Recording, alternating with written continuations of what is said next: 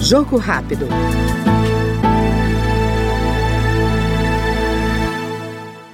O desafio do país passa por uma eficiente reforma do sistema tributário. A percepção é do vice-líder do governo, deputado Valdemar Oliveira, do Avante de Pernambuco.